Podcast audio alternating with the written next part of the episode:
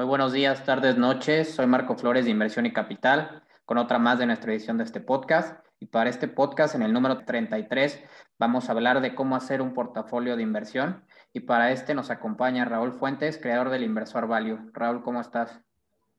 Hola Marco, bien, ¿y tú? Raúl es nuestro invitado que ya lo tuvimos previamente en nuestro podcast y que nos da gusto tenerte aquí en una segunda ocasión. La historia que nos compartió en ese episodio, para que la gente que no lo ha escuchado, es el podcast de Cero Inversionista y es de los que más impacto ha tenido en toda nuestra comunidad, donde nos platicó como un meteorólogo egresado de la Universidad de Valparaíso, Chile, comenzó a interesarse por las inversiones y cómo su interés fue creciendo hasta llevarlo hoy en día a decidir estudiar un posgrado en finanzas. A partir de ese episodio, Raúl se convirtió en un gran amigo de todos los integrantes de Inversión y Capital, a tal grado que hoy es parte de nuestro equipo, aportando su experiencia y entusiasmo a todas esas personas que quieren comenzar a ser inversionistas. Así que pues bueno, Raúl, ya nos conocemos mucho, pero pues encantado de tenerte en este podcast y sobre todo con un tema bastante interesante. Muchas gracias, Marco. Eh, encantado de estar aquí y de poder compartir eh, valiosa información a todos los oyentes del podcast de Inversión y Capital. Muchas gracias. Raúl, pues ya sabes, nosotros nos encanta para romper el hielo. ¿Cuál es el, el, consejo más importante que alguien te ha dado y cómo lo usas a la fecha? Bueno, el consejo mayor o principal que yo he tenido en esta pequeña carrera de inversor viene más que nada del lado de, de los libros, de, principalmente de Benjamin Graham y sus enseñanzas en el inversor inteligente, que es el libro que, que me ha enseñado a mí a mantener una cierta racionalidad en el mercado financiero y, no actuar de forma compulsiva o emocional, sino que de una forma seria y fijándome en los negocios más que en los tickets de la bolsa. Raúl, comentábamos que, bueno, eres un meteorólogo actualmente. Yo la verdad me considero un inculto las funciones que hace un meteorólogo. Si nos puedes platicar un poquito qué, qué hace un meteorólogo y cómo crees que te ha ayudado este conocimiento en las inversiones que haces. Bueno, la, función que realiza un meteorólogo principalmente tiene que ver en dos aspectos principales, que uno es a corto plazo, que es el pronóstico meteorológico, y el lado climatológico que, se ve a gran escala, periodos de 10, 15, 30 años, donde se, investiga el clima, cómo este cambia, principalmente asociado a eventos como cambio climático, etcétera. Yo en el día a día me desarrollo principalmente en, el otra, en la otra área que tiene que ver con, con el pronóstico meteorológico a corto plazo. Eh, es un trabajo que me ha ayudado bastante porque mi formación es netamente matemática. Entonces, cuando decidí ingresar o ver el tema de las inversiones, por ese aspecto no, no tuve tanto problema porque ya tenía una, una sólida base matemática y, y luego era estudiar los conceptos relacionados con la inversión. Raúl, de nuestro otro podcast y por lo que te conozco, pues eres un defensor del, del, análisis fundamental y muy fan de sus principales protagonistas, ¿no? Como Peter Lynch y Warren Buffett, como pudimos escuchar en el primer podcast que grabamos. Y te consideras un opositor del trading o negociación bursátil, ¿no? Traducido al español.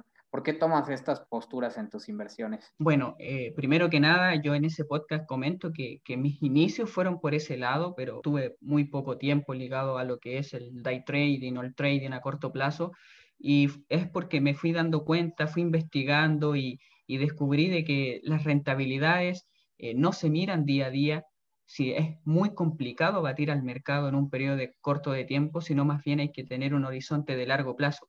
Y en el largo plazo no hay espacio para el day trading o trading, que además tiene serios inconvenientes como por ejemplo el costo elevado de las comisiones, un tema emocional, los supercomputadores que están albergados cerca de, estas casas de bolsa que, obviamente predicen mucho mejor los movimientos a corto plazo que, el ser humano propiamente tal. Y de hecho uno no puede tener eh, reacción en caso de alguna noticia, en, cuestión de segundos las máquinas lo pueden obtener y también por el tema de, obtener libertad. Cuando, cuando uno quiere dedicarse a invertir, lo que uno quiere es libertad. Yo siempre pienso y digo, el objetivo principal, por ejemplo, en, mi caso del inversor value, es más que nada que algún día los dividendos paguen mi estilo de vida y yo poder vivir tranquilo o dedicarme 100% a la inversión pero a través de, de, tener esa seguridad, esa tranquilidad de que las inversiones están dando fruto y que cada vez te van dando más libertad en el tiempo. Desde el episodio que grabamos hace ya casi un año, ¿qué consideras que has aprendido nuevo dentro del mundo de las inversiones y cómo,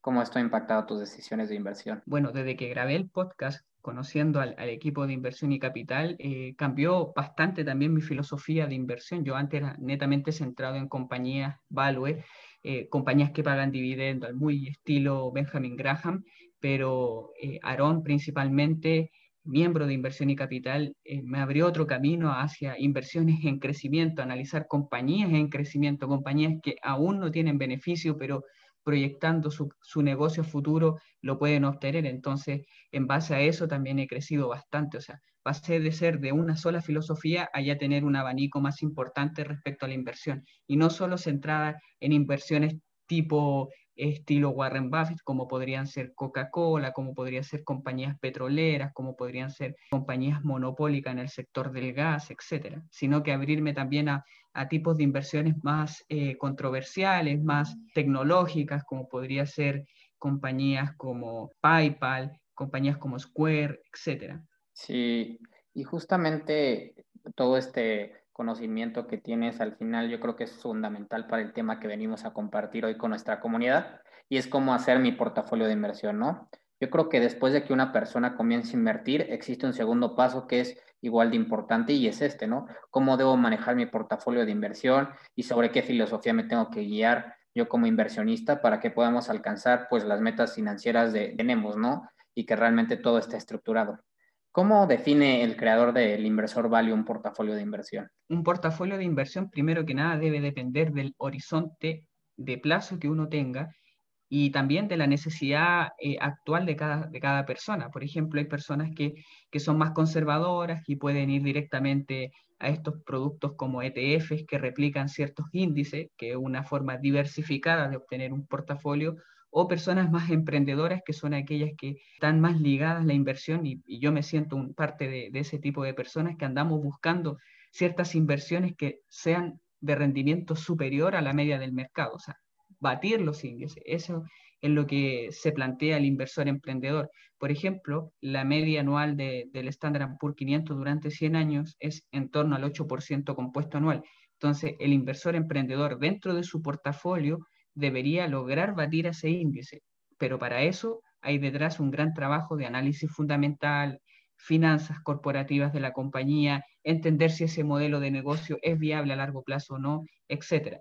Entonces, tenemos dos tipos de inversiones, de inversores y dos tipos de, formas de portafolio, una bastante diversificada, otra también eh, más compacta y, y, con unas elecciones, como se podría decir, al filo, o sea, tratar de distinguir qué compañía lo va a hacer mejor que otra y qué rendimiento estoy esperando yo a futuro en base a esa compañía, es lo que definiría definitivamente a un, a un inversor emprendedor. Hoy, por ejemplo, Raúl, eh, si, si pudieras como este, enseñar un poco de esto, ¿qué, ¿qué, es lo más importante que enseñarías respecto respecto a este tema o, o que te hayan enseñado, ¿no? Porque eh, normalmente lo primero que lees relacionado a portafolios de inversión, pues a veces no es necesariamente lo que a veces se aplica, ¿no? Por ejemplo, tú que si pudieras enseñar o que te estuvieran enseñando respecto a este tema, ¿tú qué considerarías que es lo más relevante? Bueno, dentro de, de los portafolios de inversión, tener siempre una diversificación en sectores, eh, en distintos sectores, a través de elegir distintas compañías que estén bien posicionadas dentro de ese sector. Por ejemplo, podría hablar de, a, tono personal, eh, tengo inversiones no directamente en oro, pero sí tengo, por ejemplo, la compañía Barrick Gold. Se podría decir que estoy protegido, en teoría, contra la inflación en base a una empresa que provee un commodity, como en este caso es el oro. También podría decir o hablar del tema del e-commerce, también a tono personal, obviamente no estas recomendaciones no son ni de compra ni de venta, es solo que yo manejo personalmente, eh, posiciones en Alibaba, por ejemplo, que es cloud computing, inteligencia artificial, pago electrónico, eh, ventas minoristas a través de Internet, etc. Entonces, ahí yo podría decir, bueno, ¿cómo voy armando mi portafolio? Por un lado, ya tengo una parte protegida contra la inflación que en base al oro, esta commodity. También, por otro lado, tengo inversiones eh, que son eh, más en tecnología, pero también tengo otros tipos de acciones, o como por ejemplo supermercados. Eh, últimamente he estado invirtiendo en una compañía que se llama Sprout Farmers, que vende productos orgánicos de alta calidad en los Estados Unidos me llamó bastante la atención. Y también por qué decidí invertir en ese tipo de compañía, es por el futuro que se ve ah, eh, muy prometedor, la gente cada día cambia sus hábitos, entonces uno puede ir armando su portafolio en base a las necesidades futuras tanto de las personas como también adaptarse un poco al mercado, en este caso el oro contra la inflación, el comercio electrónico que cada vez crece más, el cloud computing, por ejemplo, Alibaba o Farmer, que nos ayuda a predecir, por ejemplo, el comportamiento de la sociedad hacia el futuro, que cada vez quiere eh, alimentos de mayor calidad, eh, sobre todo en países de, primer mundo como Estados Unidos, podría ser Europa, etc. Y también hay otra parte del portafolio eh, que que dedico principalmente al sistema de pago de dividendos, que podría ser como lo que yo le denomino las vaquitas lecheras, que a través de esos dividendos que me pagan estas compañías, yo puedo hacer compra en, otras compañías más disruptivas como Alibaba, como Screw Farmer, y esas son eh, compañías que me gusta seleccionarlas eh, bastante al filo porque son eh, rendimientos estables, pero también con un potencial a futuro. Y en ese entonces tengo eh, compañías eh, asociadas a la distribución de gas por medio de tubería, que es el Mindstream. Entonces también tengo una parte diversificada en el sector energético y que también ha sido bastante golpeado durante la última crisis ocasionada por la pandemia. Y dentro de, del Mindstream me, me gustan mucho las compañías porque son monopólicas, es muy difícil que, que otra empresa destine 100, 200 billones a la construcción de gasoductos y además tienen futuro porque una vez analizando la industria energética, a pesar de que tenemos todo este tema de las energías renovables, es prácticamente imposible que estas energías renovables suplan en un periodo de 10, 15 años a todas las energías convencionales. Y dentro de esas energías convencionales, siento que el gas es una de las más limpias y una de las más de fácil extracción y más baratas también. Entonces soluciona varios problemas eh, de la sociedad en el corto plazo. Siguiendo con, el, con, la, con la teoría de mi pequeño portafolio, que es muy reducido por lo demás, eh, también entra el tema de energías eh, renovables, de las cuales yo, yo soy fiel defensor de la energía solar, sobre todo ahora que, que básicamente el costo de producir energías solares prácticamente se igualó a energías tan convencionales como por ejemplo la energía eólica, que era mucho más barata desde los inicios, por ahí año 2008, 2007, cuando había una diferencia enorme entre ambas energías. Entonces, la diversificación del, inversor Balbi eh, va más por el lado de energías, crecimiento económico, también contra la inflación, y es lo que hacen muchas veces los grandes inversores, o sea, tratar de tener una cartera equilibrada en distintos sectores, conociendo también el contexto macroeconómico global. Sí, totalmente. Yo creo que lo que mencionas, un tema muy importante que dijiste es la diversificación. Este, yo creo que nos contaste un poquito cómo lo aplicas, pero ¿por qué para ti es fundamental la diversificación? Para toda nuestra comunidad lo entienda. Sí, debe ser importante porque cuando uno está diversificando lo que hace es minimizar el riesgo en distintos escenarios económicos. Eh, por ejemplo, una persona que no estaba diversificada previa al COVID y estaba solo invertido en empresas petroleras, sufrió demasiado con, con esta crisis. Y por lo tanto, si hubiese tenido un 15% en petróleo, un 15% en tecnología, un 15% en e-commerce, quizás toda esa pérdida que fue en, durante 2020 quizás hubiese suavizado, incluso el peso de las tecnológicas que se revalorizaron posteriormente podrían haber llevado a un portafolio que pudo haber sido negativo a un territorio negativo positivo, perdón. Oye, Raúl, y sabemos que para hacer un portafolio de inversión, pues digo, existen diferentes variables, pero dos de las principales son, obviamente, el perfil de inversionista que eres y tu tolerancia al riesgo, ¿no? Que justamente lo mencionabas. ¿Cómo podría saber o definir mi perfil de inversionista y qué tanta tolerancia tiene una persona al riesgo? ¿Cómo lo podría saber? Bueno, las, las personas, ¿cómo podrían saber? Es depende del horizonte de inversión. Una persona que quiere invertir con un horizonte de de menos de un año necesita más bien portafolios de inversión asociados a liquidez, a bonos del tesoro, renta fija, líneas de crédito, también podrían ser eh, estos fondos money market, pero una persona que ya tiene un horizonte superior a un año ya podría estar hablando de un portafolio eh, de inversión eh, con mayor riesgo, pero moderado. Por ejemplo, entre uno y tres años, una persona con ese tipo de horizonte podría invertir en compañías más estables, como por ejemplo Apple, Microsoft, eh, Volkswagen, etc. Y una persona que ya tenga un horizonte superior a cinco años es una persona que ya estamos hablando de un inversor que podría tolerar mucho más el riesgo porque las fluctuaciones a corto plazo quedan muy suavizadas en un periodo de cinco años o más. De hecho, hay gráficas que muestran que incluso la probabilidad de perder dinero en bolsa invirtiendo en compañías que uno analizó fundamentalmente y son bastante sólidas a un periodo de cinco años o más, es inferior al 10%. O sea, prácticamente tienes un 90% de posibilidades de tener rendimientos a futuro en un horizonte de largo plazo. Entonces, una persona con ese perfil, con ese horizonte, se le podría denominar una persona con un perfil agresivo, una persona que puede tomar eh, decisiones de inversiones en acciones individuales, por ejemplo. Y una persona entre uno y tres años eh, podría ser una persona que se puede indexar a estos tipos de, de ETF que, que, sigan a los índices, también que tener una, una, pequeña porción en renta fija, otra porción en commodities más estables como el oro, la plata, etcétera. Oh, y por ejemplo, ya que tocamos este perfil, ¿tú cómo te definirías en este aspecto? ¿Tienes estrategias a corto o a largo plazo? ¿Cómo te definirías? Tengo dos estrategias. A corto, o sea, corto plazo yo me refiero entre uno y tres años y medio largo plazo superior a cinco años.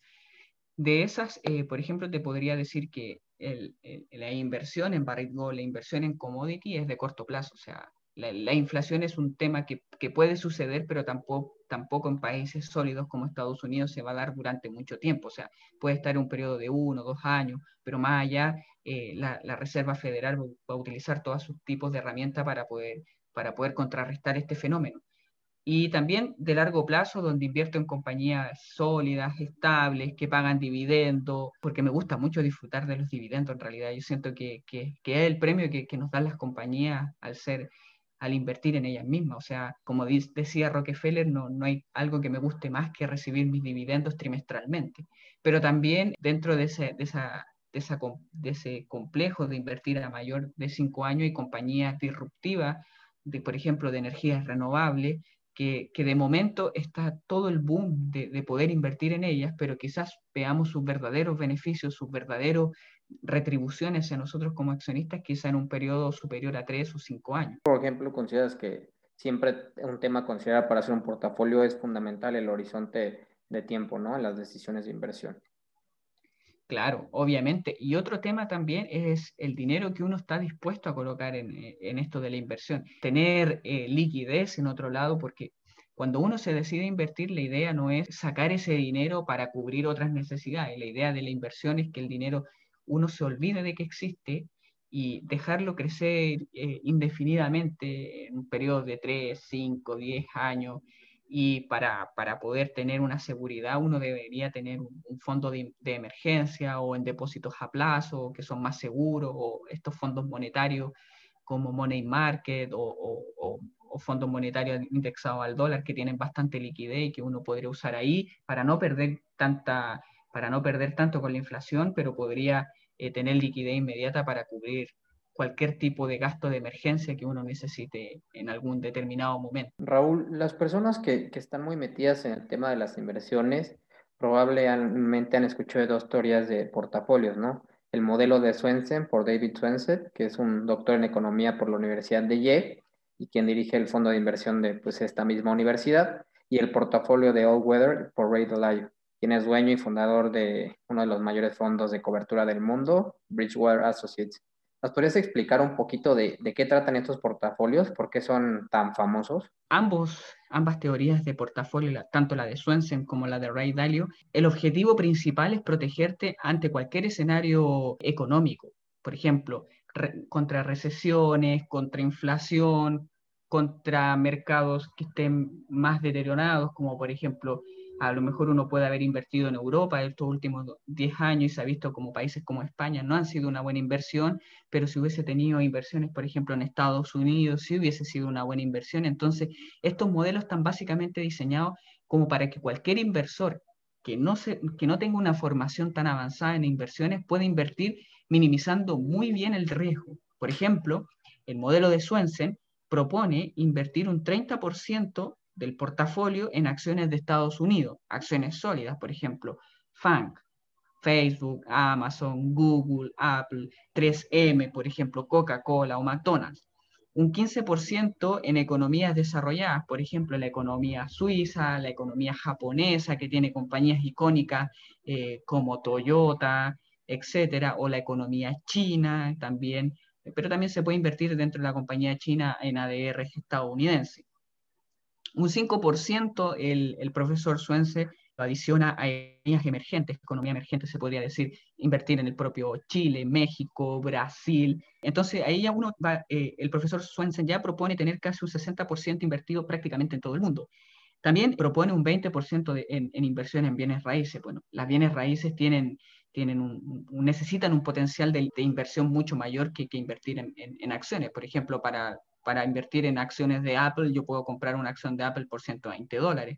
En cambio, para invertir un bien, en un bien raíz ya estamos hablando eh, de 100 mil, 200 mil dólares, pero eh, uno en base a ciertos requisitos crediticios podría optar este tipo de inversión incluso para una pequeña inversión en algún terreno o alguna inversión en alguna pieza de garage que es mucho más asequible que, que comprar un bien raíz propiamente tal, pero el profesor Suense eh, lo coloca dentro de este portafolio para minimizar el riesgo, ya que estas inversiones son bastante estables eh, con respecto a las fluctuaciones de la economía. También eh, nos dice bonos del tesoro, un 15% en los bonos del tesoro, principalmente de Estados Unidos, que son, que son uno de los bonos del tesoro más seguros que hay, y nos dan un rendimiento modesto, pero con la seguridad de protegernos contra la, contra la inflación. Y ahí aparece otro 15% que el, que el doctor Swensen plantea, que es eh, bonos que, que, sean en contra de, de, la inflación, que son estos famosos TIPS que, que protegen eh, una inversión en contra la, la, inflación. También lo podemos encontrar a nivel eh, local, en el caso de México, en el caso de Brasil, siempre van a existir estos tipos de fondos que protegen contra la inflación con una rentabilidad similar o un poco por encima. Y en cuanto a la teoría de Ray Dalio, a mí me parece muy interesante y se podría decir que mi estilo de inversión está un poco basado en el modelo de, de Ray Dalio porque Ray Dalio eh, creó esto de cuatro estaciones asociadas al invierno, verano, primavera y otoño, pero las cuatro estaciones de Ray Dalio son contra la inflación, contra un escenario deflacionario, contra unas mayores expectativas de crecimiento en bolsa y cuando tenemos menores expectativas de crecimiento en bolsa. Es decir, el portafolio de Ray Dalio te va a contribuir en base a todos los escenarios. Cuando Ray Dalio habla de inflación, él nos indica que debemos invertir en empresas petroleras, en materias primas, en oro, en estos famosos TIP que protegen contra la inflación. Y cuando tenemos un escenario deflacionario, que es cuando, cuando tenemos estos índices negativos, cuando el, costo del dinero se hace mucho más alto, también nos indica eh, protegernos en, materias primas, en oro, etc.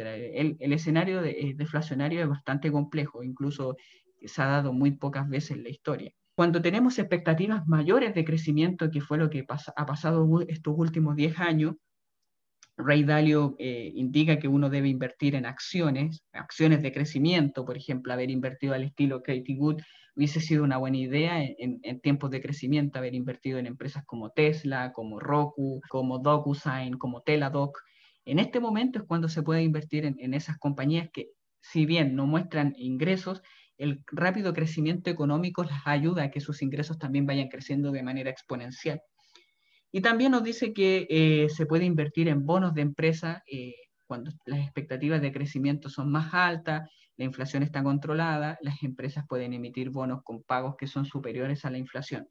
Y finalmente, cuando tenemos expectativas menores de crecimiento en la economía, él nos dice que debemos invertir netamente en bonos y en bonos eh, ajustados contra la inflación. Entonces, de las cuatro estaciones de Ray Dalio, uno podría decir tener inversiones en materias primas, tener inversiones en oro, tener inversiones en bonos contra la inflación, acciones de buenas empresas en crecimiento, acciones también de empresas estables que paguen dividendos y bonos de empresas que sean bastante sólidas, como por ejemplo bonos que puede imponer Apple, bonos que pueda poner Microsoft, que son de clasificación AAA y siendo los más seguros que uno puede encontrar dentro del mercado. O bonos, por ejemplo, de compañías como 3M, Coca-Cola o PepsiCo. Sí, yo creo que al final se traduce mucho en diversificación, ¿no? sí. En, en, en, su mayor exponente. Y la verdad es, es, es importantísimo, o sea, para que toda nuestra comunidad no entienda, eh, dos personas que desarrollan estos modelos al final se traducen eso y es, pues, de qué forma puedo pues, siempre estar ganando, ¿no? Para, para cualquier situación adversa a la que pueda estar mi portafolio. Pues muchísimas gracias en, en, estas explicaciones, Raúl. Ya para irnos al tema de nuestra conclusión, me gustaría preguntarte qué consejo le darías a la gente que te hubiera gustado haberlo escuchado y entendido antes. Bueno, el primer consejo que me hubiese gustado era deja el trading e invierte, e invierte como lo hacen todos eh, los grandes inversores, o sea, como lo hace Peter Lynch, Joel Greenblatt, Benjamin Graham, Warren Buffett, John Templeton, etcétera. O sea, invierte, no especules, porque batir al mercado de manera especulativa es muy complicado y además, como los estos pseudo brokers te ofrecen apalancamientos desorbitados, te pueden provocar pérdidas muy grandes. Y, se han dado últimamente eh, casos de, gente que ha perdido 700 mil dólares en Estados Unidos, que, fue un caso bastante controversial con, estas plataformas eh, de Robinhood, por ejemplo, que te permiten apalancamientos muy grandes, pero un apalancamiento grande puede elevar tus ganancias, pero también puede elevar tus pérdidas.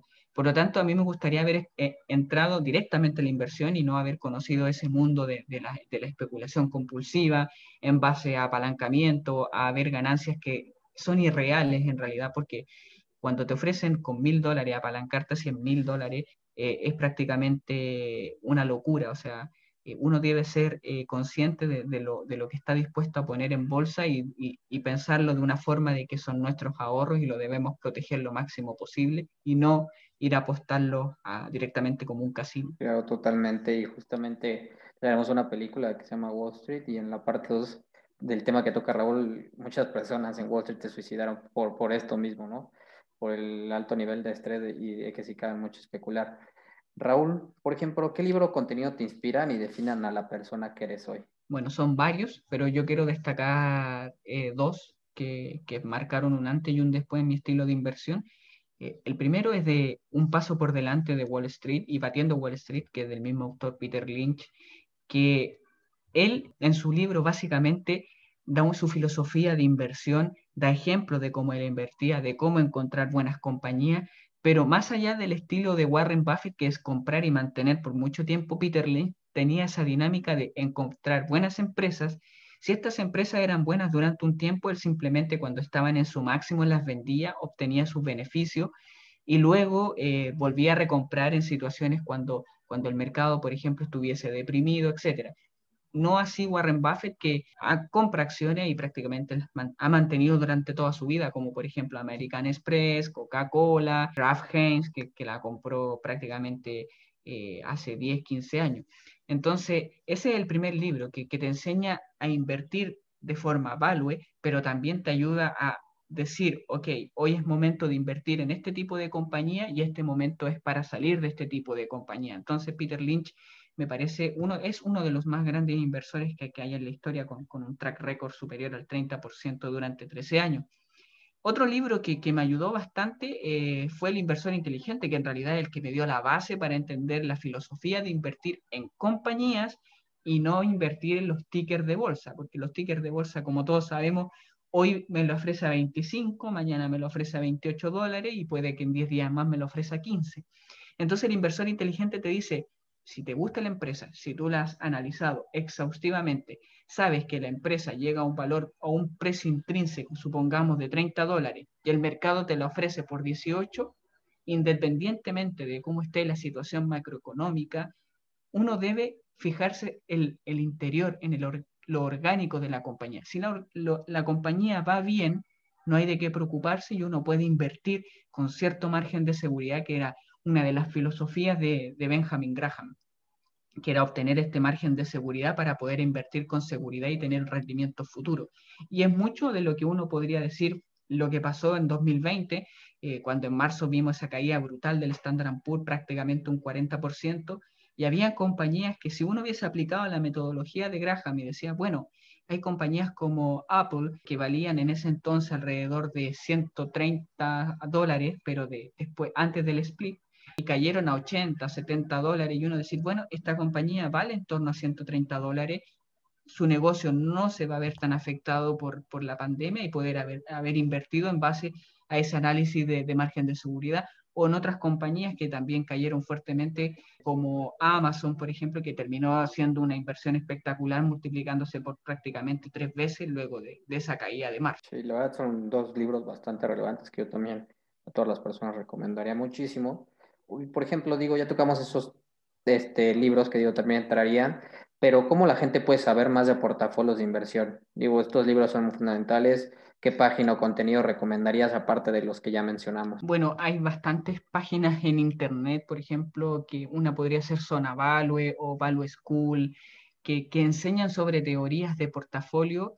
En realidad, la, información está totalmente disponible de manera gratuita. Estos grandes inversores tienen esa filosofía de compartir de compartir sus experiencias y es muy fácil eh, llegar a informaciones, por ejemplo, del modelo de Swensen, el modelo de Ray Dalio o cómo invierte Stanley Druckenmiller o la misma cartera de Warren Buffett. Entonces la información, más que centrarla en, en algún punto específico, basta con, con googlear un poco en, en los buscadores de Google, por ejemplo, y uno podría encontrar mucha información sobre cómo hacer un portafolio de inversión una, una, eh, una información bastante asequible en estos días de donde tenemos prácticamente todo un clic. Totalmente, igual dejaremos los enlaces a todo el contenido relevante que hayamos tocado para que lo vean en nuestra página de Instagram. Muchísimas gracias Raúl por tu tiempo y espacio, fue un podcast bastante enriquecedor. No, gracias Marco, a ti y al grupo de inversión y capital por, por darme esta segunda oportunidad para, para hablar algo un poco más específico a lo que había sido el primer podcast que, que tenía que, ver más con, con mi persona y cómo yo decidí ser inversor en, de largo plazo. Claro, y dejaremos también enlace a ese podcast para que la comunidad lo escuche. Muchísimas gracias a todos por acompañarnos en otra ocasión. Esto fue otro podcast más de inversión y capital. Hasta la próxima.